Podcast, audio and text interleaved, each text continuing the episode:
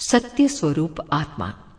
आत्मा के संबंध में वास्तविकता की जानकारी प्राप्त करना अत्यंत आवश्यक है, क्योंकि उसके बिना जीवन यात्रा का ठीक स्वरूप ही सामने नहीं आता।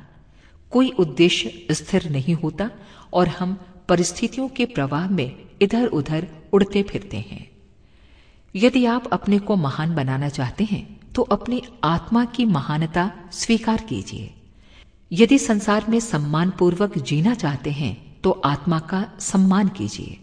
यदि परमात्मा के साथ आत्मा को जोड़ना चाहते हैं तो अपने को इस रिश्तेदारी के योग्य स्वीकार कीजिए।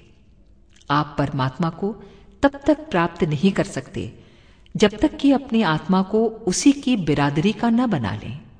निजता से उच्चता की ओर, तुच्छता से महानता की ओर बढ़ने का एकमात्र उपाय यह है कि आप अपनी आत्मा को ईश्वर का अंश समझते हुए पवित्र माने और उसका पूरा पूरा सम्मान करें।